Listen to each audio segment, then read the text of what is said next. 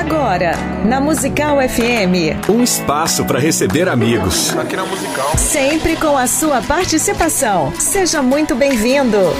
Conversa entre amigos. Musical FM.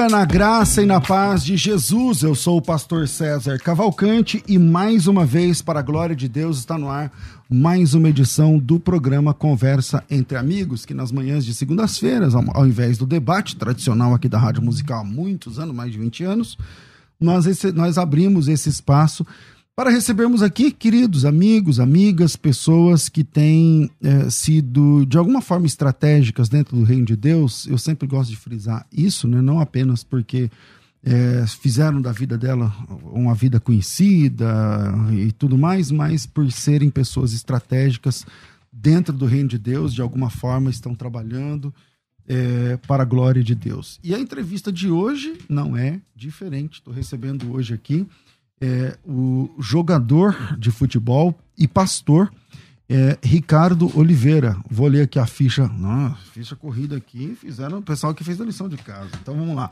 É, Ricardo Oliveira iniciou a carreira nas categorias de base do Corinthians em 97, onde permaneceu até 99 mas foi pelo Santos que ganhou muita notoriedade eh, como centroavante, ajudou o Santos a chegar à final da Copa Libertadores da América, se tornando vice-campeão do Brasileirão, do, do Brasil, vice-campeão brasileiro de 2003.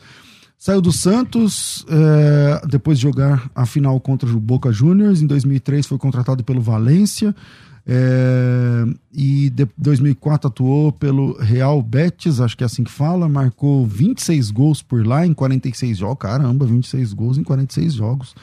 É, em 2006 voltou para o Brasil, a, a, é, emprestado para o São Paulo, onde foi contratado depois pelo Milan e, e, atuou até 2008. O Ricardo Oliveira fez parte do grupo campeão da Liga dos Campeões de 2006. 2007 voltou para a Espanha e se juntou ao Real Zaragoza, não sei se é assim que fala também, é, formando aí uma impressionante parceria, não sei se vocês lembram, em 2007, junto com o Milito. Em 2008, é, ele foi comprado pelo é, o Real é, Zaragoza compra o jogador por mais de 10, 10 milhões de euros em 2009 é, o, o Betis confirmou a volta do Ricardo Oliveira ao clube, onde ficou apenas seis meses, depois sendo contratado pelo Al Jazeera. Lembra que estava uma febre de brasileiros sendo contratado pelo Al Jazeera lá no futebol dos Emirados Árabes. Em 2010, ele volta para o futebol brasileiro, novamente por empréstimo ao São Paulo, visando os jogos finais da Copa Libertadores da América. Em 2011, retornou ao Al Jazeera na Liga dos Campeões, na Confederação Asiática de Futebol. Em 2012, foi o artilheiro com 12 gols naquele, naquela edição do campeonato. Em 2014, o Al Jazeera liberou Ricardo Oliveira para retornar ao futebol brasileiro. Em 2015, é contratado pelo Santos até o final do Campeonato Paulista, no mesmo ano, e logo ele já foi artilheiro desse campeonato, com boas atuações, renovou o contrato no Santos até agora há pouco, até 2017 ao longo da temporada, o Ricardo Oliveira continuava atuando muito bem, o que lhe rendeu também a sonhada convocação. Vamos falar hoje, daqui a pouquinho, mais sobre o que é, né? Ver o nome sendo chamado lá pela seleção brasileira, acho que é o, a, o ápice aí, né, da, da carreira. É, por fim, alcança também a artilharia do Campeonato Brasileiro em 2015, com 20 gols, onde foi eleito para a seleção do Brasileirão. Em 2017, acertou, acertou com o Atlético Mineiro até o final de 2019. Aí já entramos na pandemia também, né? Em, em setembro do ano passado, ele acertou com o Curitiba, o Coxa, lá de, de lá de Curitiba, uh, onde, perto do fim de seu contrato, anunciou a saída do clube. Hoje, o cara tem 41 anos e ainda está jogando bola. Bem-vindo aqui, pastor Ricardo Oliveira. Prazer, pastor Sérgio Cavalcante. É uma alegria estar aqui com o senhor. Eu que sou um ouvinte ácido da Rádio Musical FM. Falando aqui ao vivo também para os meus seguidores ali no Instagram. É, bom, é uma alegria poder estar tá, tá batendo um papo aqui, falando um pouco Legal. dessa da carreira, da vida do atleta, enfim, como é que funciona. Eu que constantemente sou questionado, as pessoas perguntam como é que é, e essas pessoas têm curiosidade, né? Eu entendo uhum, muito uhum. bem isso porque eu estive do outro lado. Sabe como é que é? Você é começou funciona. a jogar bola com quantos anos, cara? É, isso é algo que eu, eu, eu sempre falo assim para as pessoas o seguinte: é, parece que está dentro da, está enraizado na nossa cultura.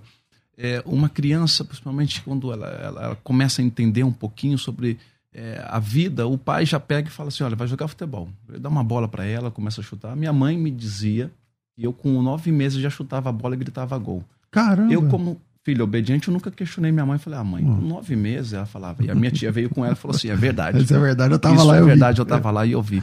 Mas assim. Mas desde é, molequinho, então, você já queria desde, jogar bola? Desde pequeno, talvez porque também eu vi o meu pai carregando o meu irmão, o Ronaldo, que é o primogênito. Ele levava o meu irmão para jogar bola na portuguesa e o meu irmão tinha realmente ele tinha essa habilidade, né? O pessoal lá no, no bairro do Carandiru falava, cara, esse esse cara tem condições de se tornar um jogador profissional. Isso talvez irmão, o meu irmão é. Talvez isso seja é, tenha sido mais o sonho do meu pai do que o do meu irmão, porque depois que nós perdemos o nosso pai, eu tinha oito anos de idade. Quando meu pai faleceu, meu irmão simplesmente abandonou a carreira de futebol. Mas seu irmão jogava então? Ele jogou. chegou a jogar? Não profissionalmente, mas jogou. Ele procurou clube, já estava inserido dentro de um clube, mas aí ele não seguiu. Depois que meu pai morreu, ele simplesmente abandonou a carreira. Vocês são daqui da Zona Norte? Zona Norte de São Paulo, é o bairro ali do Carandiru, onde eu cresci, onde eu nasci. Eu morei 20 anos dentro do bairro do Carandiru. É, eu, eu, devo é, tudo aqui, o que eu tenho construído como pessoa, o meu caráter foi formado ali dentro, né? Então você imagina que eu saí de lá com 21 anos, quase 21 Aonde anos. Onde ali no Carandiru? Porque o Carandiru Na... é pequeno, né? É cê, pequenininho. Você é da onde? Eu ali? sou ali da Zaknash. Ah, certo. Você conhece ali? Hoje Opa, tem antigo o... presídio é... e agora Dake, depois Dake. Exatamente. Ah. Agora Depatre, né? Isso. O Dake. Ah. Então eu, eu cresci ali naquele, naquele bairro.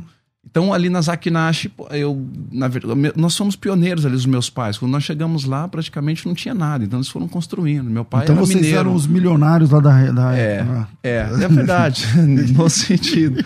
A minha, mãe, a minha mãe era baiana, meu pai era mineiro. É, vieram de... O meu pai saiu de Minas, a minha mãe da Bahia, se encontraram em São Paulo. E aí começaram a construir a vida deles. Isso acontece muito. Vocês são em quantos. Ricardo? Nós somos em seis irmãos. Três seis? homens Três homens Sim, e três mulheres. Você é o que número desses aí? Eu sou o caçula. Você é o último? Eu sou o último. Sou e só o seu irmão mais velho jogava bola e, e ele que te puxou? É, não, na verdade eu ia atrás dele porque eu levava a chuteira dele quando ele ia jogar bola, né? Não, eu então ficava rolava uma admiração. E eu, e, cara, e eu admirava meu irmão, admirava meu irmão. De verdade, eu sentava assim e via ele jogando. E, e era legal, pastor César, porque eu vi o pessoal aplaudindo ele, os comentários. Falou, cara, esse cara é muito bom de bola. E você ficava todo né? cheio, E eu ficava irmão, todo tá. cheio, tipo, é meu irmão. E como é que você começou a jogar, velho? Então, eu comecei com, com 11 anos de idade. Isso foi num clube de futebol de salão, num time de futebol de salão ali no Braz, que se chamava Levai. A uhum. partir daí tudo começou a fazer sentido para mim, não no primeiro instante, mas depois eu fui entendendo. Era um time de futebol de salão e nesse time de futebol de salão a gente fazia treinos periodicamente, então eu chegava lá para treinar à tarde e antes do treino tinha um café com leite ou um, um Nescau e pão com manteiga eu juntava a, a, a, o útil ao agradável, porque às vezes não tinha muita comida em casa, praticamente não tinha comida eu em falei, casa. Eu falei brincando e... agora há pouco, milionários, lá, coisa, brincando, né? Você vem de origem muito humilde, né? Ricardo? Muito, Como é que é eu, essa história? Muito humilde mesmo. Então eu saía, eu saía do, do, do Carandiru, atravessava a ponte ali da Vila Guilherme e ia lá pro, pro Levai. Então eu chegava bem antes. Porque Você é de quê? Eu... De, de, a pé, assim? A de, pé, a pé. A pé, mano? A pé. E aí já participou, já era um aquecimento, né? Você então, já chegava, lá mais ou menos na hora do, do, do café. E chegava, com, chegava no professor e falava assim, professor, dá para comer um pãozinho agora? Falou, não, precisa treinar primeiro. Eu falei, não, senão eu não vou conseguir treinar. Então eu comia uns quatro pães e tomava uns Nescau lá e ia treinar. Eu ia muito por isso também, porque eu gostava de jogar bola, mas eu ia mais por causa do pão e por causa do, do, do é Nescau. sério, cara? Eu ia. Ia porque Pastor César, as pessoas não conhecem muito, né? Mas a gente vem de um contexto muito, muito duro mesmo. Eu praticamente é, eu, eu, eu catei papelão na rua, eu pedia nos faróis, é, eu pedia nas casas, nos bairros, né? De, você de pedia média. dinheiro no, no, nos carros? Pedia. Ah, pedia. Que, que farol? Ali, é, não. ali tudo que você imaginar na, na, no Carandiru ali, eu pedi em todos, praticamente. Cara, então, que ano isso, mais ou menos? É, eu tinha, tinha uns 12, 13 anos. Cara, isso aí pra você entrar nas drogas daqui pra ali, né? Porque eh, muitas dessas pessoas que pedem nas ruas também usam droga. É. Alguns não, mas outros sim. É, eu tive contato com, com, com, com as drogas, assim, nunca usei, mas tive contato dentro da minha casa, infelizmente. Uhum. O meu irmão, Ronaldo, ele acabou se envolvendo com isso, né? Depois que o meu pai faleceu. E aí acabou entrando por um caminho, é, um caminho de perdição. E isso era, era normal dentro de casa. Eu, graças a Deus, eu sempre falo para as pessoas que é, a minha mãe me deu uma educação ímpar e eu sou o que sou hoje porque eu devo a ela. Ela sempre mostrou para mim que o sentido da vida é honestidade e eu depois eu fui entender que tudo aquilo que a gente conquistar tem que ser por trabalho, algo que você não precisou é, passar por cima de ninguém, nem precisou tirar nada de ninguém. Orgulhosamente eu falo para os meus filhos assim, olha, tudo que eu tenho foi porque eu trabalhei e conquistei. Nunca precisei passar por cima de ninguém, nunca precisei roubar para comer, nunca precisei tirar nada de ninguém. E quando eu tinha essa necessidade de comer, não tinha problema. Ou eu catava uma carroça de papelão no ferro velho que tinha e subia os morros que tinha para lá, os vales que tinha, por vendia quilo e pegava por o quilo, dinheiro. pegava o dinheiro e comprava comida. Se não fosse assim, eu ia para as casas na redondeza ali, pedia nas casas, batia nas casas, pedia nas casas, pedia, Ricardo? Pedia. Aí ganhava Como é roupa, isso, aí cara? ganhava- Como é que é isso? A primeira vez? Na primeira vez acho que é pior, né? Você chega na primeira vez, fala, bate na porta e fala, meu, tô com fome. Pastor Como é? César, é, a lei da sobrevivência. É, a gente não A tinha. barriga tá não tinha, roncando, Não você tinha, tá fala, roncando, mano. o que, que eu vou fazer? Roubar ou não vou roubar? Eu vou pedir. É melhor pedir. Então, ou eu ia pro farol, pedia dinheiro. Às vezes, eu, muitas pessoas me ajudaram. Outras pessoas olhavam para mim, baixavam o vidro e falavam assim: ah, vai trabalhar, cara, sai daqui. Sabe? Não dava mais. Muitas pessoas ajudavam. Às vezes O eu que, que recebia. dava mais dinheiro? Catar papelão ou pedir dinheiro? É, catar papelão porque era mais certo. Pedir dinheiro, às vezes as pessoas não davam, né? As pessoas não ajudavam. Eu até entendo. Hoje acontece comigo, olha só como é interessante. Acontece comigo hoje quando às vezes eu passo no, no, no- Farol. paro no farol. Aí vem a criancinha e bate no vidro. Eu me vejo daquele Puxa outro lado, cara. falando, nossa, um dia eu estive aí. Você dá? Dou. Alguém já te reconheceu? Já. Acontece muito, né? As pessoas acabam. E, e depois eu vim fazer um trabalho bem, bem bacana, tá aqui o neto que me acompanha, que é poder levar mantimento para as pessoas na rua, poder levar cobertor, principalmente nessa época de muito frio. Nossa. As pessoas, eu sei como é que é essa dificuldade. E às vezes, quando não ia, no, quando não ia é, catar papelão, quando não ia para o semáforo pedir dinheiro, é, quando já se esgotava todas as possibilidades, ainda tinha uma chance, tinha uma opção. O Carandiru estava rodeado de, de cinco presídios praticamente. Uhum. A casa de um detenção, que na né? época, a casa de detenção, o Carandiru. Aí a penitenciária feminina, a penitenciária do Estado, o, o DEPATRE e o COC, que Hum. tinha bem próximo. Eu ia pra frente desses presídios com panela e eles davam a comida dos presos pra gente comer. O que Salvava sobrava? O que sobrava. E a gente levava pra casa. Essa eu não sabia. Todo feliz da vida. Enchia de, de a panela e- Enchia a panela e, e levava pra casa pra comer. Então aí tinha comida pra Mas ela, essa toda. comida vinha como não era marmitex na época? Não. Não, não. Era comida. Era comida na- mesmo. A gente tinha que levar a panela pra lá. A mulher pegava É, a concha pegava, lá e levava, colocava levava a nossa, pegava a panela a em panela casa, de casa. e levava pra lá Enchia e e trazia. batia lá e esperava. Eles Oh, pegavam voltava as quentinho, panelas e era. quentinha. A gente levava era. casa, então tinha isso tudo. Então a salvação era, era, era isso. Então, Agora, seu, mãe- seu pai trabalhava de quê? o meu pai era pedreiro. Às vezes tinha, às vezes não tinha, né? É, às vezes tinha, às Às vezes, não vezes, tinha. às vezes tinha serviço. Uma às das memórias tinha. mais marcantes assim minha do meu pai, eu lembro, é, em alguns momentos assim, mas era quando ele chegava em casa depois do, do, do- do serviço e me pegava no braço e falava assim: "Vamos que hoje o pai vai te dar um, um doce. Hoje você vai comer, poder comer um Tipo assim, dia que ele um recebia. docinho e tomar um refrigerante. E pra mim era Não, era festa. Era festa, né? Você é adorava isso daí, né? Ah, Agora, o que. Quando você. Quanto tempo demorou pra você começar a ganhar dinheiro? No Quanto futebol. tempo no futebol? Bom, eu comecei muito tarde, comecei com 17 anos e Isso é tarde, né? Pra, pra quem É tá muito tarde. no mundo Hoje, futebol. hoje, hoje o, o garotinho com 7 anos ele já está Já inserido tá sendo dentro de uma preparado. escolinha, já está sendo preparado para isso. Mas tipo, eu comecei Neymar acho que começou mais cedo que isso, né? É, desde molequinho. desde moleque. Ah. Eu comecei com 17. Você imagina que com 17 eu tive que ralar bastante para primeiro mostrar que eu tinha potencial para Porque isso. você tinha moleque que 14 anos já comendo a bola que já desde, estava desde já cedo. muito Ah. tempo no clube, e aí já recebia uma ajuda de custo, que hoje é, o- é a formação que o clube ele dá uma ajuda de custo para um garoto, né? Então ele tem direito depois na formação. É Uhum. Isso aí você não uma teve. bolsa. Isso aí você não teve. Eu não tive. E aí, quando eu fui aprovado no Corinthians em 97, eu comecei a ganhar uma ajuda de custo. É na de- época que tinha que ir lá pro, pro, pro, pra Zona Leste? Pro, É, pro, tinha, que- eu tinha que ir lá pro Parque São Jorge. Parque São Era o Jorge Parque São depois era Jorge. perto do GT, né? É, aí depois veio que ali é o Parque do Tietê, né? Parque que ali é Tietê. o centro de treinamento, né? Ah. Mas o que, que eu fazia? Eu não tinha dinheiro para ir treinar. Então eu, eu atravessava a ponte ali do, do, do, do, do- Carandiru, Uhum. né? Descia naquele Perto da ponto ali da Portuguesa ali. portuguesa, Aham. pegava o ônibus, passava por baixo, pedia para passar por baixo e ia até o, o, o Parque São Jorge para treinar. Descia ali no. Aí descia lá. E para voltar era a mesma coisa. Não tinha Passando por dinheiro. baixo da A catraca. mesma coisa. Grandão e, passando com por baixo da 17 anos, isso aconteceu com 17, isso aconteceu depois com 18 também.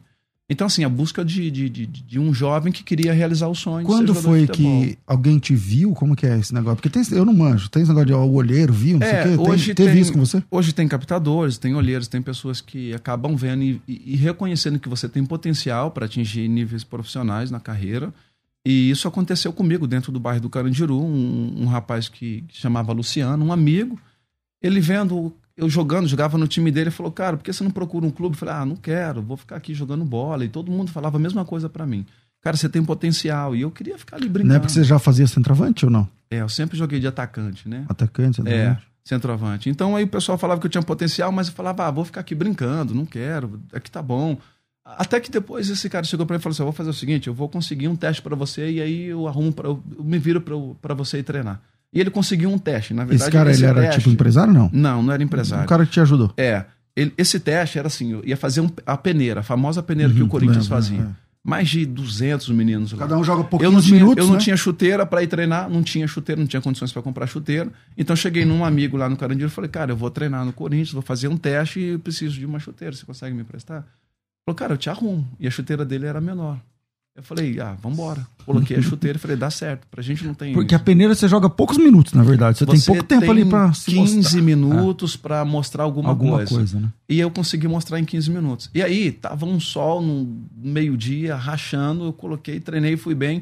O treinador me tirou, terminou o primeiro tempo, assim, né? do- E o, de- de e o pé apertando. Ele me tirou, eu sentei, pastor César, e tirei a tirei a chuteira pro, chuteira. pro pé dar aquela respirada. Ele olhou pra mim e falou assim: o que, que foi agora? Você tá achando agora que já, já Só tá porque eu já- Só porque eu te aprovei, você não quer voltar mais? Eu falei: não, é porque o pé tá doendo mesmo.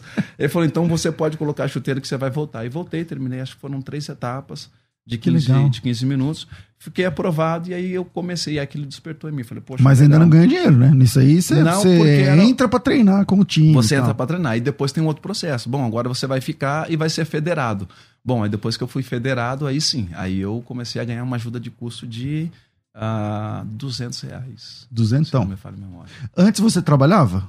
Não, eu trabalhava assim. é, registrado não. Eu trabalhava de. é, trabalhava em Lava Rápido. é, trabalhei de ajudante de pedreiro.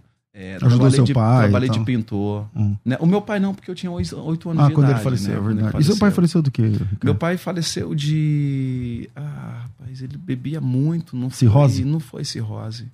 Não, deu um, um outro problema lá, não vou lembrar, pastor César. Você Mas tinha ele bebia anos, muito, eu tinha oito anos de, E aí de você... úlcera, no, úlcera no estômago deu. lembra? Entendi. E aí você, tipo, fica servente de pedreiro aqui, pin- ajudante de pintor ali, não sei o quê. Às vezes um. Lava rápido tal. Eu tinha, tinha, um, tinha um senhorzinho que sempre. Ele me viu crescer, né? Ele trabalhava como, como chapa, assim. Às vezes ele pegava alguns, alguns caminhões para descarregar aqui, Uhum. uns contêineres aqui em São Paulo. Então ele reunia uma galera que trabalhava bem e falava: olha, a gente vai trabalhar, vamos virar a madrugada trabalhando, descarregando caminhão. E dava um dinheiro legal. Então. eh, Ele me chamava, eu ia trabalhar com ele, virava a madrugada e dava para tirar ali uns, uns 700 reais. E todo Caramba. o dinheiro que eu pegava, praticamente, era para ajudar minha mãe em casa. Minha mãe trabalhou muito para cuidar de seis filhos. Depois que meu pai, que meu pai morreu, ela, ela decidiu permanecer sozinha e cuidar da gente. E nova, né? Porque E nova, exatamente. E aí E- depois eu comecei a, a- ajudar ela nesse sentido. Mas o meu maior sonho mesmo era chegar para ela e falar assim: mãe, agora não precisa mais. eu cuido da senhora, não precisa trabalhar mais, deixa comigo. Demorou pra chegar esse dia? Demorou. Demorou bastante. Eu só fui conseguir fazer isso com a minha mãe com 20, com 21 anos de idade. A portuguesa, eu preciso fazer menção portuguesa porque foi o clube que depois me recebeu com 19 anos, quando eu tinha sido mandado embora do Corinthians no meio do ano. E aí, com 19 Por que, anos, que você saiu da, da- da- Você tava na base ainda, né? Na categoria de base. Tava. Você não tava jogando ainda, eu jogando. tava, eu tava já ali na, na base, a gente, nessa época, a gente fazia preliminar do profissional. O profissional ia jogar às quatro, a gente jogava meio-dia, Uhum, por exemplo. uhum. Então fazia preliminar, pegava estágios cheios. E aí eu, era um momento muito importante, era uma transição que eu não precisava errar ali naquele momento. Uhum. Se não desse certo, eu E o Corinthians não dispensou? Me dispensou. Com 19 anos. Mas por quê? Ah, porque eles achavam que eu não reunia capacidades para Pra seguir. compor o time profissional, para seguir subir. no Corinthians, para subir. É, E aí você ficou que- livre. Na verdade, eles, pastor César, eu não posso falar essa palavra porque eu estou colocando todo mundo, né? O diretor, na época, me chamou e falou assim: cara, é o seguinte, você é, não reúne potencial para fazer parte de- desse clube. É, Esse clube, ele, ele, ele é muito grande para você. Eu acho que o, o máximo que você pode conseguir na sua carreira é jogar em uma terceira, quarta divisão de campeonato. É, O cara jogou real pra você, chegou lá e falou um monte. ele falou um monte pra mim, eu olhei pra ele e falei assim, cara, vamos fazer o seguinte, beleza? não- se pra cá eu não, não sirvo, é, me dá a minha liberação e vamos esperar o tempo, né? Coloca tudo no seu devido lugar. Porque nisso você já isso tava aí é federado, você, verdade. você tava meio que preso ainda lá e tal, ele liberou. Na verdade, foi até mais diferente, pastor César. É, o que acontece? É, chegou um momento em que o treinador, que era o auxiliar do profissional, que foi o Oswaldo de Oliveira, eu treinei com ele nos Caramba. aspirantes, ele viu o potencial em mim. Então, depois que o Luxemburgo é, saiu do Corinthians, quem assumiu o profissional foi o Oswaldo de Oliveira. Foi. Quando o Oswaldo de Oliveira assume o profissional, ele vai lá no- no- na categoria de base, nos juniores, me. Cadê o Ricardo? Eu quero que ele, eu quero que ele suba profissional, Queria- porque eu treinei ele, eu sei que você. ele tem potencial para isso. O pessoal falou, foi dispensado. Foi dispensado como? E aí o que aconteceu? Seis meses depois, eu fui para Portuguesa e comecei a, a performar. E aí subi pro profissional. Na Aí- portuguesa. Na portuguesa. E aí o pessoal perguntou, a pergunta que você me fez aqui, o pessoal me perguntou lá, mas como é que é? De onde você saiu? De onde você veio? Que time você começou? Eu falei, saí do Corinthians. Ah, como Não, assim? como Saiu do assim? Corinthians? Ah. É, saí do Corinthians. E aí lá no Corinthians, meio que caiu. Como assim? Quem foi que Tipo, te dispensou esse perderam cara? ali, né, mano? É, quem foi que dispensou esse cara? Como assim? Bom, aí foram atrás lá e encontraram o cara que me dispensou. Mandaram ele embora também, foi dispensado depois. Eu nunca falei o nome dele porque eu achava que não era interessante, não precisava falar o nome dele. Uhum. E aí me perguntaram lá e eu falei isso. Bom, e aí foram pra cima do Oswaldo de Oliveira, sem saber do caso. Falaram, como é que você pode? Como é que você perde um cara desse? Ele falou, não, não, pelo contrário, não foi eu que dispensei Eu ele. perguntei. Eu é. perguntei, eu fui atrás dele porque eu queria subir ele pro profissional. E eu, claro, fui honesto, falei, não, não, não, pelo contrário. O Foi- único treinador que eu tive a pessoa, oportunidade aqui no Corinthians foi com o Oswaldo de Oliveira, que hoje é um, é um, é um, é um grande amigo meu, graças a Deus. Um cara que tem muito respeito e gratidão. Uhum. E lá na se não fosse portuguesa- nessa época, acho que não tinha. É, na, na portuguesa, nós estamos em que ano, mais ou menos? Na portuguesa. Na portuguesa foi 2000. Você pegou a época Porque- do, do- Não, antes, depois do Denner, né? Não, depois Você do pegou Denner, logo né? depois do Denner. Bem depois. Ah. Porque em 2000, quando eu É, chego o na Denner portuguesa, eu tô com 19 anos. Você 96, imagina né? que eu Ah. saí do Corinthians. é, eu tinha feito um contrato. Deixa eu terminar essa aqui, pastor César. Eu tinha feito um contrato profissional com o Corinthians.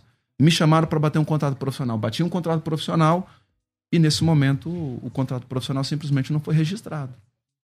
E eu achei que estava tudo certo. Você achou Eu que estava contratado. E eu tinha ido pro Corinthians nessa época com a minha mãe, pegamos um ônibus e fui com a minha mãe chorando dentro do ônibus, falando assim: mãe, agora Não, chegou agora o momento vai, em que eu vou cuidar da senhora, agora eu tô, poxa, fazer um contrato profissional com o Corinthians, Você é louco. Até corintiano você já, já tinha virado já. Eu, eu era corintiano, né, de menino. De moleque? É, Nossa, então era sonho. minha família era corintiana. Bom, e aí eu, eu falei, mãe, agora deu, agora chegou o momento em que eu vou cuidar da senhora, a senhora vai parar de trabalhar. A gente foi chorando pra lá, imagina. E depois de um tempo eu, eu, eu Não descobri concretizou. que o, o contrato não foi registrado. E aí eu fui dispensado do Corinthians. E aí, nesse momento, eu falei assim: bom, agora chega, não quero mais jogar bola, vou trabalhar, vou fazer qualquer tipo de coisa para ajudar minha mãe. E quando eu cheguei para ela e falei isso daí, ela olhou para mim nos meus olhos e falou assim: não, agora você não vai parar. Você parou. Todos esses anos você está tentando Lutando aí lutando em busca dos teus sonhos. E eu estou trabalhando durante anos da minha vida. Você continua em busca dos teus sonhos, que eu vou continuar aqui Que cuidando legal, da casa. Ricardo. Vai mais um pouquinho, porque eu tenho certeza que vai dar certo. Eu costumo dizer assim, pastor César, eu era um barril de pólvora, essa palavra da minha mãe foi uma faísca de fé que caiu dentro de mim e explodiu. Falei, bom, então, é, eu vinha de uma frustração do que o cara falou para mim, mas a pessoa que me gerou, a pessoa que me educou, a pessoa que me cuidou de Sua mim, base, minha tal. base, falou pra Hum. mim assim, não, você vai porque eu cuido. Ela tá dizendo pra mim assim, olha, vai porque eu acredito em você, você Aí vai tá conseguir. Era já- tudo que eu precisava. Seis meses depois, eu tava na portuguesa, Já ganhando um saláriozinho já, já, ganhando tal. um salário, não era profissional. Profissionalizei e falei pra ela assim: bom, agora a senhora para de trabalhar porque eu vou cuidar da senhora. Pela o portuguesa. Meu, e o meu primeiro contrato profissional com portuguesa eu ganhava 1.200 reais. E deu Como certo. profissional já. Como profissional. E aí eu passei a cuidar dela, aí ela parou de trabalhar. Um ano depois eu comprei uma casa e tirei ela do Carandiru. Nós já estávamos mais no Carandiru, não. nós estávamos em Santana de aluguel. Uhum. E aí depois eu comprei essa casa para ela na Casa Verde e dei essa casa para ela. E aí Nossa. tudo começou a, a Cara, acontecer, o sonho quando, começou a quando acontecer. o jogador, porque assim, é, é muito difícil. Tem toda uma ilusão, né, Ricardo? Que, tipo assim, a pessoa acha que jogar bola, você joga lá três, quatro jogos e já tá ganhando um milhão. Não existe isso. Não, não existe É, isso. Agora, quando você começa e, e demoraram anos até ganhar dinheiro de verdade, é, você perde essa essa essa referência de, de dinheiro? Porque, por exemplo, eu vejo muito jogador de futebol jogando dinheiro fora, esbanjando e tal. É perigoso? Você, É muito perigoso. per- você perde essa noção de. de- É, é, Você perde essa noção porque, assim, veja bem, eu costumo dizer assim: no meu tempo, eu, eu precisava primeiro mostrar que eu reunia capacidade para ser recompensado para receber um salário. Comecei com 200 reais e depois foi aumentando um pouquinho, mas quando eu fiz o meu primeiro contrato profissional, eu passei a receber 1.200 reais na portuguesa, jogando no profissional. Então, eh, eu tinha que demonstrar durante aquele ano que eu merecia eh, Subir, um contrato melhor. Ó, Então eu tinha que primeiro mostrar. Hoje, o problema que a gente enfrenta no futebol brasileiro é que um garoto que reúne capacidades e potencial eh, profissional para crescer na carreira, eh, o, o clube precisa eh, fazer um contrato com ele para se resguardar. Só que esse contrato, às vezes, ele é feito com valores fora do, de- exorbitante. exorbitantes. Ah. E aí eu costumo dizer assim para você: um menino com 16 anos, que hoje a Lei Pelé precisa. Fala pro clube, olha, com 16 anos, ou você fica com ele ou você dispensa. Se quiser ficar, vai ter que fazer um contrato de trabalho. Daqueles que, De se você sair, é não sei quantos E milhões. aí o contrato de trabalho que o clube faz com um atleta desse é um, valores altíssimo. E esse menino de 16 O anos. salário é baixo pro menino, mas se ele quiser sair, ele tá lascado. né? É, não, hoje o salário é alto. Já é alto. altíssimo. E esse menino com 16 anos, ele passa a ser o chefe da casa dele. O pai dele, às vezes, deixa de trabalhar e toda a renda, quem Depende gera, dele. é o menino. Então você imagina isso com 16 anos na cabeça dele, o que não pode acontecer. Então ele fala assim: bom, quem coloca. a- Sobe a pra cabeça muito de casa fácil. sou eu. Daqui a pouco ele, E- ele manda no pai dele, na mãe dele. Não, é difícil. exatamente isso que acontece. Às vezes o, o pai dele, né, com todo respeito, às vezes o pai dele tá pedindo a benção para ele. A mãe tá pedindo a benção. Ah, filho, precisa de dinheiro para fazer O carro do pai de dele é dele, pagar o a casa é dele, é Precisa- tudo dele. É tudo ele que manda. Então isso pro menino se perder é rapidinho. Ele- hoje chega tudo na mão dele.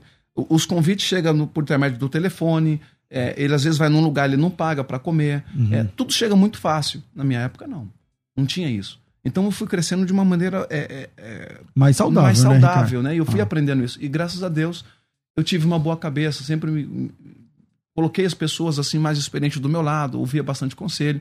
E depois sim, aí depois que eu passei a ganhar dinheiro, eu entendi o que, que era o universo do futebol. O que poucas pessoas entendem é que é mais ou menos um- uns 4% que atinge um nível é, É, é altíssimo que menos, ganha é, bastante. brincar Não, é é, menos, 4% é o que é comprovado. A- a- o restante é, ganha pouco, não ganha muito. É. Então é ilusão. Às vezes o pai fala assim: ah, meu filho vai ser jogador de futebol. Olha, não vai pensando que ele vai conseguir assim, porque é muito difícil. Nem todo mundo consegue realizar esse sonho, né? Uma pergunta aqui, eu tô vendo aqui na, na- na ficha que pelo Santos vocês chegaram ao segundo lugar da Libertadores da América, né? 2003. 2003. É. Cara, eu sempre tive, quando era moleque, eu jogava voleibol pelo estado. Eu sempre tive a, a percepção, assim, que você ficar em terceiro é mais legal do que você ficar em segundo. Porque quem fica em terceiro é porque ganha. você tá disputando terceiro e quarto, você ganha e você fica em terceiro. Agora, quando você ganha prata, é porque você perde. É ruim, né, não, Ricardo? É ruim demais. Eu acho que assim, é, depois que eu saí da portuguesa, eu, eu consegui atingir um nível tão, tão, tão alto assim de, de performance que eu fui convocado para a seleção brasileira em 2002, jogando pela portuguesa. Primeira vez que você foi Primeira seleção convocação. 2002? Nunca passei por categoria de base da seleção brasileira. Foi do profissional direto para principal. Quem então, te chamou? Na, que 2002 era, era, quem? o Zagallo e Parreira Era o Parreira. nesse ano. Era. E aí a seleção tinha acabado de ganhar a Copa do Mundo Coreia e Japão, com Ronaldo, tá. Ronaldo Fenômeno, Ronaldinho, Gaúcho, Rivaldo, Roberto Carlos, Uhum. é, enfim, todos aqueles craques, né? Ah. E tava lá eu, é, dois anos depois, você imagina que em 2000 eu tava no Carandiru, morando ainda no Carandiru. Dois anos depois eu tô no meio desses caras na seleção brasileira, dois anos depois. Indo lá no Teresópolis e tal. Isso. Treinando. E exatamente. Como é que é a primeira vez que você foi. que- como é que você recebeu a notícia? Então, eh, foi depois de um, de um jogo contra o, contra o Flamengo no Canindé e eu fiz um, um dos gols mais bonitos da minha carreira profissional. Nós perdemos esse jogo, acho que por 3 a 1 O Adriano estreou também no profissional, Hum. ou ele jogou, o Adriano Imperador, e jogou esse jogo. E depois desse Vocês jogo. foi perderam, mas o gol mais bonito foi o seu. É. É. E aí eu fui convo- convocado pela portuguesa eu e do Flamengo, o Atirson, o Júlio César, é, acho que foi o Atirson e o Júlio César, nós fizemos a viagem juntos. E aí eu comecei. Então, em 2003... E como é que foi receber? Quem te falou que você tinha sido convocado? Aí chega por intermédio da assessoria do clube, né? Falou, mano, tio... É, você foi convocado. Eu não acreditei. Você mano. fala, eu tá não maluco, acreditei. Eu falei, como assim? E aí começou a acontecer as coisas na minha vida. Né? E aí, em 2003, eu fui pro Santos. Saí da Portuguesa e fui pro Santos. E aí já cheguei no Santos e fui artilheiro da Libertadores em seis meses. É, vice-campeão da Libertadores. Você foi artilheiro com seis meses, concorrendo com quem? Quem mais era? Foi o, o, artilheiro que dividiu comigo, nós fomos artilheiros juntos, foi o Delgado, que foi artilheiro nesse ano, que foi campeão pelo Boca Juniors. Né? O Boca uhum. Juniors tinha um time massa para sucesso. E aí, nesse ano. Vocês perderam pro Boca, não foi? No perdemos final? Na, perdemos lá na Bomboneira ah. e perdemos aqui em São Paulo também. Eles, eles ganharam aqui em São Paulo e até então, se não me falha a memória, o Morumbi registrou o maior público. Foi acho que 82 mil pessoas no estádio. Final de e é triste voltar para casa depois de uma derrota. É triste, eu sempre falo para as pessoas. Então, mesmo sendo segundo, é, você é, ficou... é, e sendo artilheiro do campeonato, mas é que é, um time de futebol ele não, não pode ser potencializado o, o, o, o objetivo pessoal, individual. Tem que sempre tem que prevalecer o, o coletivo. Você imagina se eu termino artilheiro do, da, da, da Libertadores esse ano e com troféu de campeão.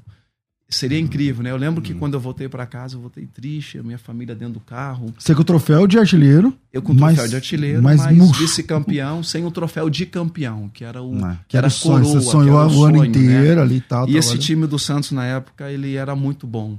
É, merecíamos esse título, mas o do Boca também ele era. Então, assim, é, acontece esse tipo de coisa. Nem, Quem era o time, você lembra? Do Santos? Era um time. Olha, a gente tinha o Fábio Costa, goleiro, a gente tinha o, o Alex é, e o André Luiz, Nossa. zagueiro, né? Duas torres, esses Não caras eram bom demais. Ah.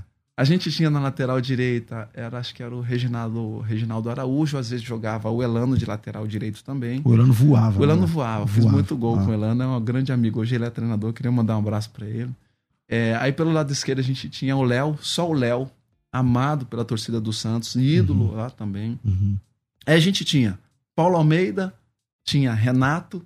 Nossa, tinha então, de jogar tava, tinha, tinha um time massa, né? Diego, cara? a gente tinha o Diego, começou, já tinha arrebentado, é. eles tinham sido campeão em, em 2002.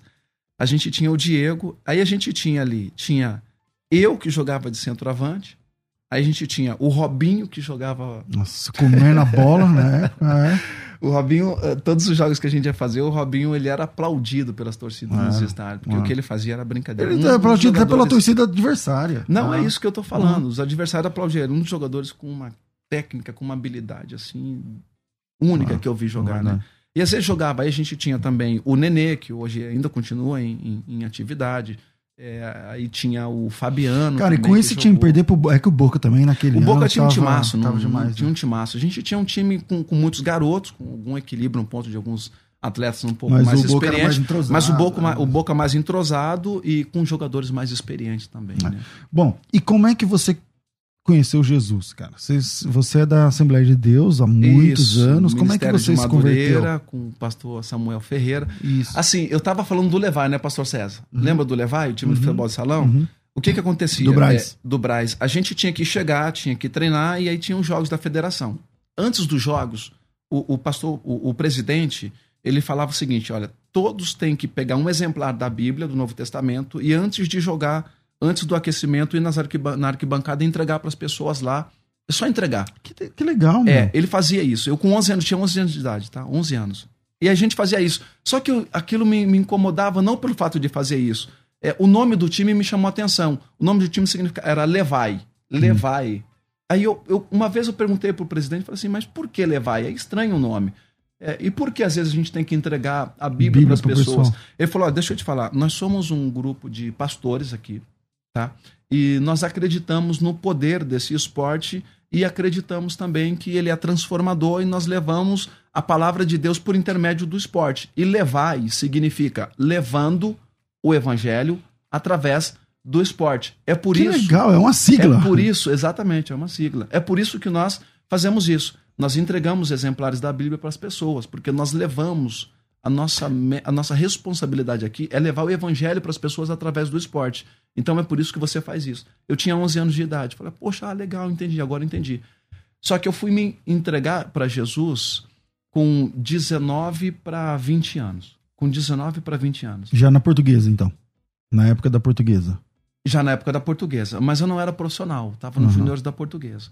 Então, com 19 anos, depois de ter tentado tudo, a carreira profissional não deu certo, é, de ter buscado a, a felicidade em outras coisas não deu certo.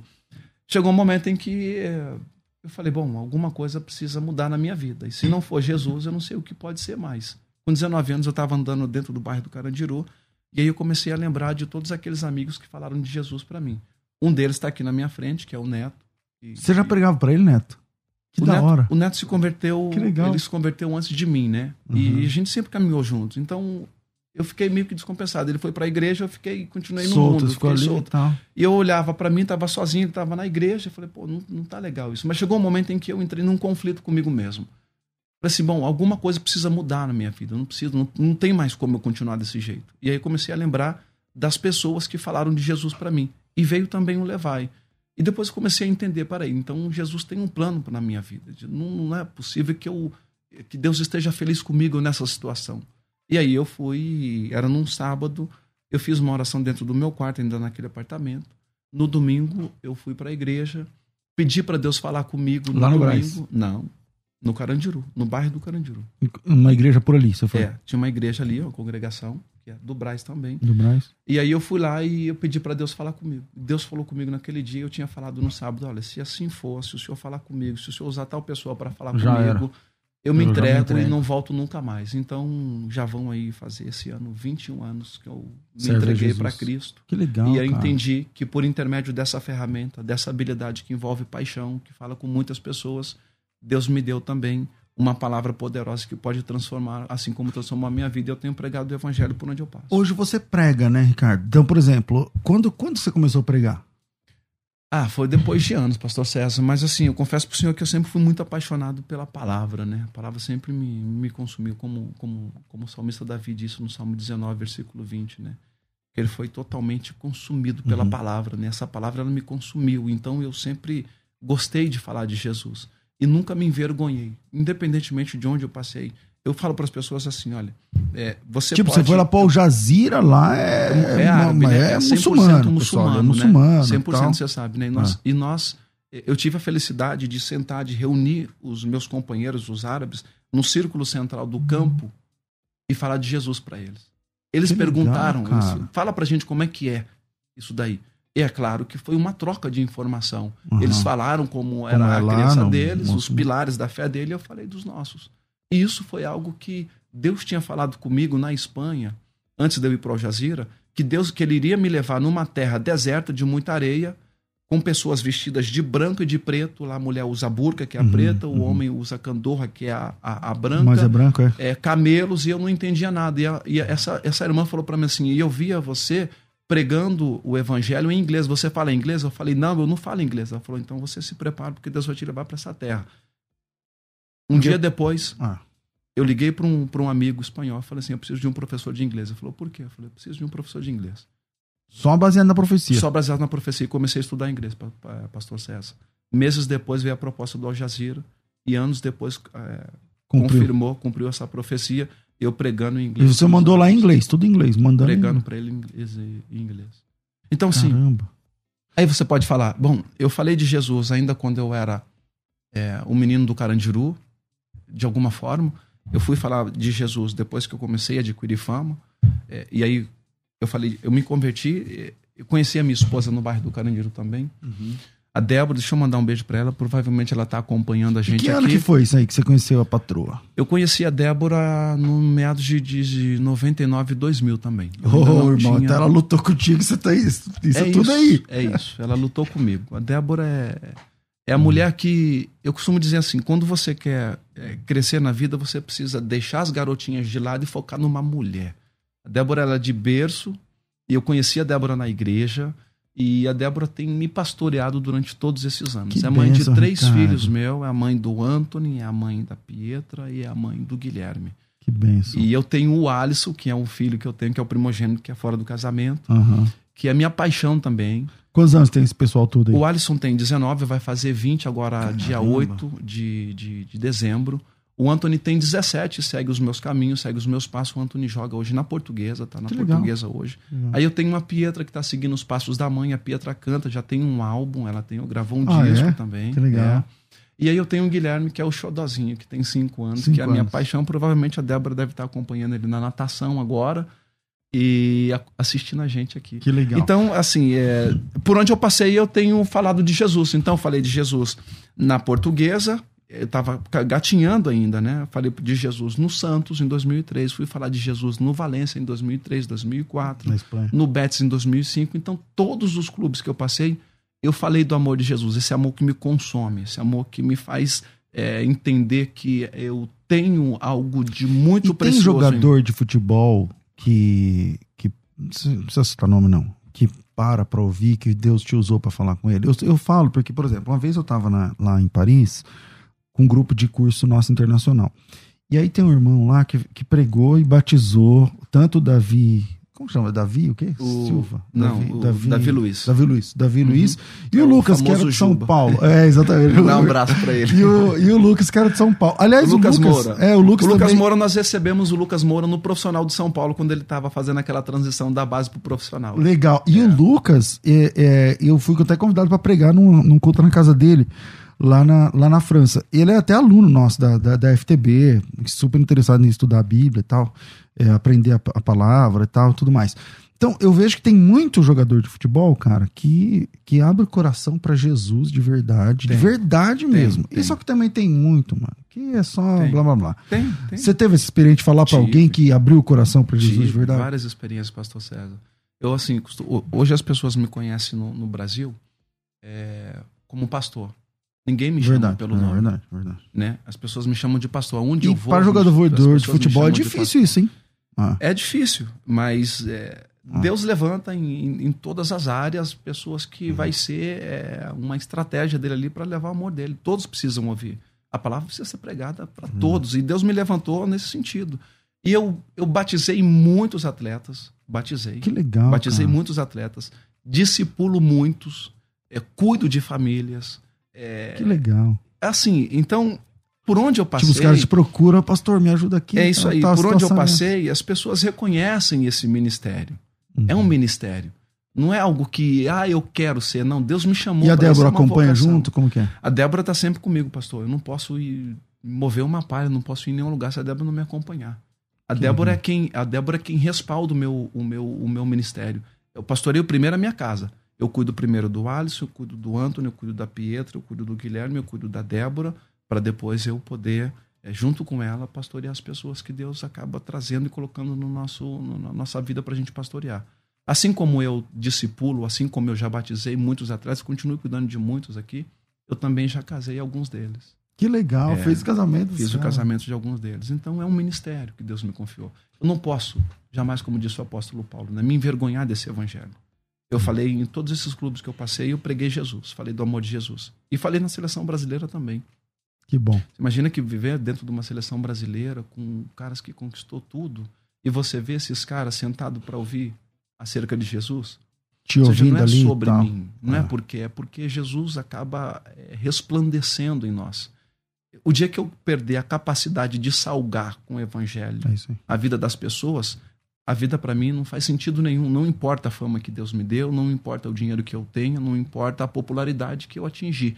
Se Jesus não prevalecer, se Jesus não aparecer em mim, não importa nada disso. Bom, infelizmente nosso tempo é curto demais, tem que fazer uma propaganda, senão ser mandado embora daqui a pouco, até agora nada. Eu tô aqui tão entretido na conversa que não fiz. Então, vira aí, Rafa, a gente volta já. Vai. Agora você pode ouvir a Musical FM além dos 105.7 em qualquer lugar do mundo. Faça já o download do nosso aplicativo. Digite na Google Play e Apple Store Musical 1057 e instale já no seu smartphone. Você pode mandar a sua mensagem Ouvir a musical em alta qualidade em todo lugar. e ficar por dentro de tudo que acontece na nossa programação. Disponível para Android e iPhone. Não esqueça, digite Musical 1057 e seja bem-vindo. Musical mais unidade cristã. A melhor coisa é ter uma conversa entre amigos, não é verdade? Aqui na Musical FM tem Aqui você encontra um espaço para receber aquela visita especial e ter aquela conversa que todo mundo gosta. Conversa entre amigos. Acompanhe o programa Debates às 11 da manhã e saiba qual será a próxima conversa. E seja muito bem-vindo. Musical FM, mais Unidade Cristã. Sempre um convidado especial para a nossa conversa ficar muito melhor. Conversa entre amigos. Gente, tem que fazer uma propaganda rapidinho aqui. É, é, ainda temos vagas para o curso de soteriologia. O curso de soteriologia é um pocket curso, um curso rápido, alta capacitação, é, alta performance em pouco tempo. O que, que eu estou fazendo? Estou pegando algumas matérias que eu entendo ser importantes do curso de teologia tradicional, um curso de teologia de carreira mesmo, um curso de longo de teologia. Eu acredito que pouco, um percentual pequeno da igreja vai conseguir se formar no curso de teologia. Tem lá 100 pessoas na igreja, talvez 5 ou 6. Uh, sendo bem otimista, 10 pessoas vão fazer um curso de teologia. E tá tudo bem, não é obrigado fazer curso de teologia. Mas alguns assuntos são extremamente importantes e destes a soteriologia ocupa um lugar de, de destaque como eu sou salvo, por que eu sou salvo, por que eu preciso ser salvo, por que eu preciso de um salvador, quem me salva, como me salva, quando me salva, por que me salva, da onde, de onde me tira quando me salvo, para onde me leva quando me salvo, o que eu faço quando sou salvo, como o que acontece, eu posso perder essa condição, não posso. Isso é o curso de soteriologia, basicamente. Porque Jesus precisou encarnar, nascer, sofrer, morrer, ressuscitar? Qual a nossa responsabilidade diante de tudo isso. Então tem um curso rápido chamado curso de soteriologia, está disponível é, para você que está ouvindo o programa. Esse curso é extremamente barato, tá? Ele custa 360, mas está com desconto de 50% na primeira turma, então a bolsa de estudos é 50%. Então é 360, certo? Tá. 180 deixa comigo e você paga só 180. Paga do jeito que você quiser, em quantas parcelas você puder. E isso vai de, uh, sei lá, 180 reais à vista, ou em 3 de 60, ou em 12 de, de 12, 19, 18, sei lá, alguma coisa assim. Então, para fazer a inscrição, é só me chamar no WhatsApp 011 9 9007 6844 011 São Paulo 9 9007 6844 9007 6844 é, fez a inscrição ainda ganha um livro de presente então chega aí na sua casa. Então me chama aí 9907 6844 voltando aqui não vou nem colocar a vinheta por conta do nosso tempo. É, quero agradecer aqui o pastor Ricardo né, Olha isso aqui que vai parar lá na, lá na Vanessa, isso aqui, lógico, né, irmão? Chocolate. Obrigado pelo carinho, pastor Ricardo. Obrigado mesmo. Isso, Deus abençoe. É, bom, vamos lá. Finalizando aqui nosso bate-papo, é, como que é para você hoje, como jogador de futebol, lidar com. Vou ser direto, vai com a histeria de, de, de, pessoas que idolatram, uh, que tem vocês como ídolos, cara? Como é que é isso? É, eu, eu costumo dizer assim, eu, eu coloco, me coloco no lugar das pessoas e, e, procuro retribuir de uma forma que não venha, de repente, machucar, machucar as pessoas, né? Porque assim, eu estive do outro lado, né? E eu me lembro como se fosse hoje, quando eu tive contato pela primeira vez com um jogador de futebol. Eu fui encontrar esse cara depois de anos. Quem era o seu. O, Viola. O Viola, você era. Ah, então você era corintiano mesmo. Era. É. era o Viola. Eu fui encontrar o Viola em Alphaville, a gente mora ali do lado, e eu fui encontrar ele correndo depois disso daí, aí eu pedi para ele parar um pouquinho. Sem querer, assim, sem. Você tava passando, ele tava, tava correndo? Não, tava fazendo meu treino na rua, eu gosto de sair para correr. Uhum. E aí eu encontrei ele correndo. Aí parei e falei, Viola, poxa, tem cinco minutos? Dá pra gente bater um papo? Ele te Dá. reconhecia?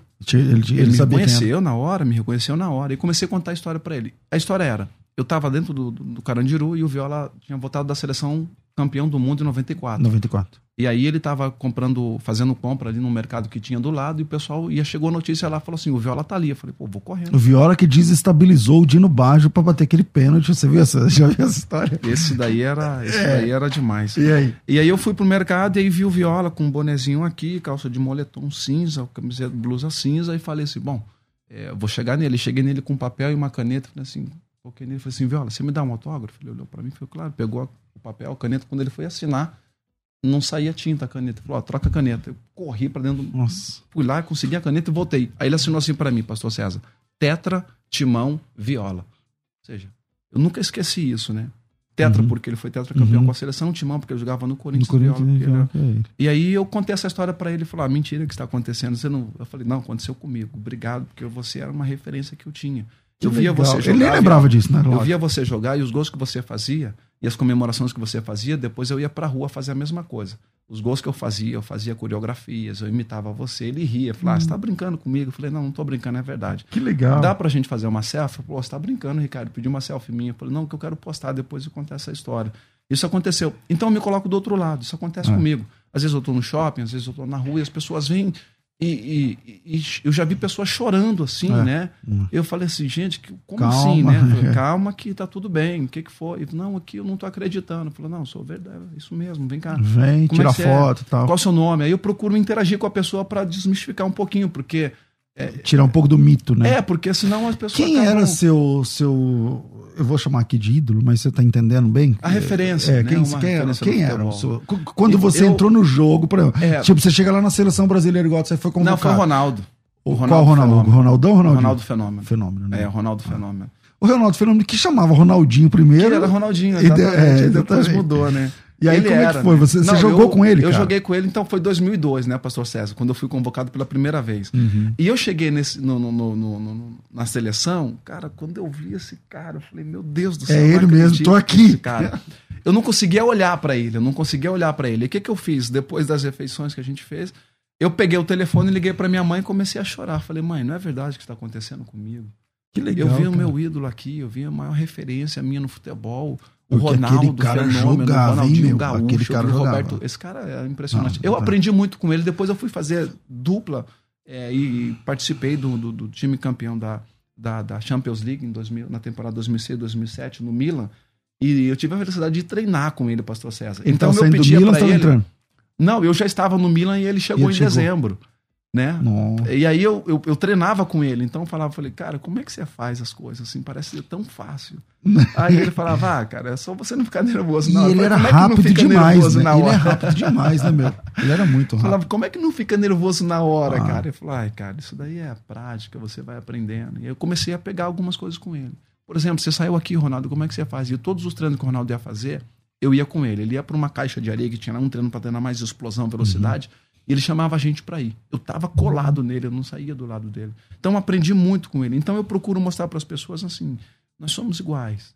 É que eu tô, Deus me levou aqui, eu tô atingi esse nível, eu sei, mas olha, nós somos iguais. Eu vou te tratar normal, quero saber o seu nome, quero saber se você está bem.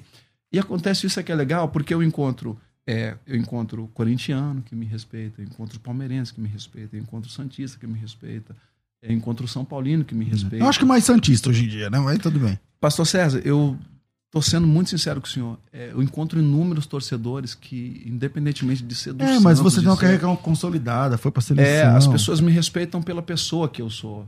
É porque às vezes você é, cria uma identidade, marca mais um clube, e aí você pode ser que você tenha mais é, adeptos desse clube, ali, né? ali, né? É, ali, mas assim, no geral, a minha carreira profissional, eu sempre mostrei ser uma pessoa simples, humilde, de olhar no olho, de tratar as pessoas bem, mostrar para elas assim, nós somos iguais. Tá, né? mas aí o Neto pregou pra você, e aí você foi pra igreja, depois você não, sa- não larga do Neto mais. Desde, desde quando? É, é porque o, o Neto, ele, ele, quando ele chegou lá no, no Carandiru, eu que recepcionei ele. A gente foi jogar contra, ele tinha, tinha dois times. Tinha o time do lado de dentro do Carandiru e tinha o time da Avenida. O time da Avenida a gente falava que era o time dos, dos que tinham uma melhor condição. E eu morava do lado de dentro, aqueles que não tinham muita condição. E eu fui jogar contra ele. Aí fui jogar contra ele, dei caneta nele, Ah, é? dei chapéu É nele. verdade, né? Não, chega aqui, Neto. Fala aqui, fala aqui, fala aqui. Como é que é essa história? Você tomou uma? Pastor, ele tá contando coisas aí que, que não é verdade. Não é bem assim. Aí eu, aí eu Então, tomou a caneta ou não tomou? Também não, pastor. Não, não.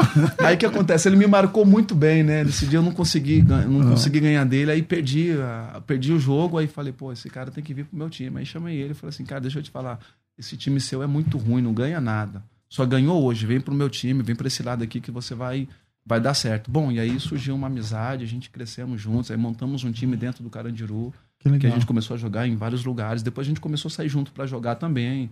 E aí na Várzea o pessoal dava uma ajuda de custo pra gente jogar. Foi bem Você legal. joga também? Eu jogo, jogo. Que legal. Você joga onde hoje? Hoje eu jogo lá no Carandiru, Que próximo legal. da comunidade que a gente morava. Aí tem um timezinho que a gente jogava quando era ali da comunidade.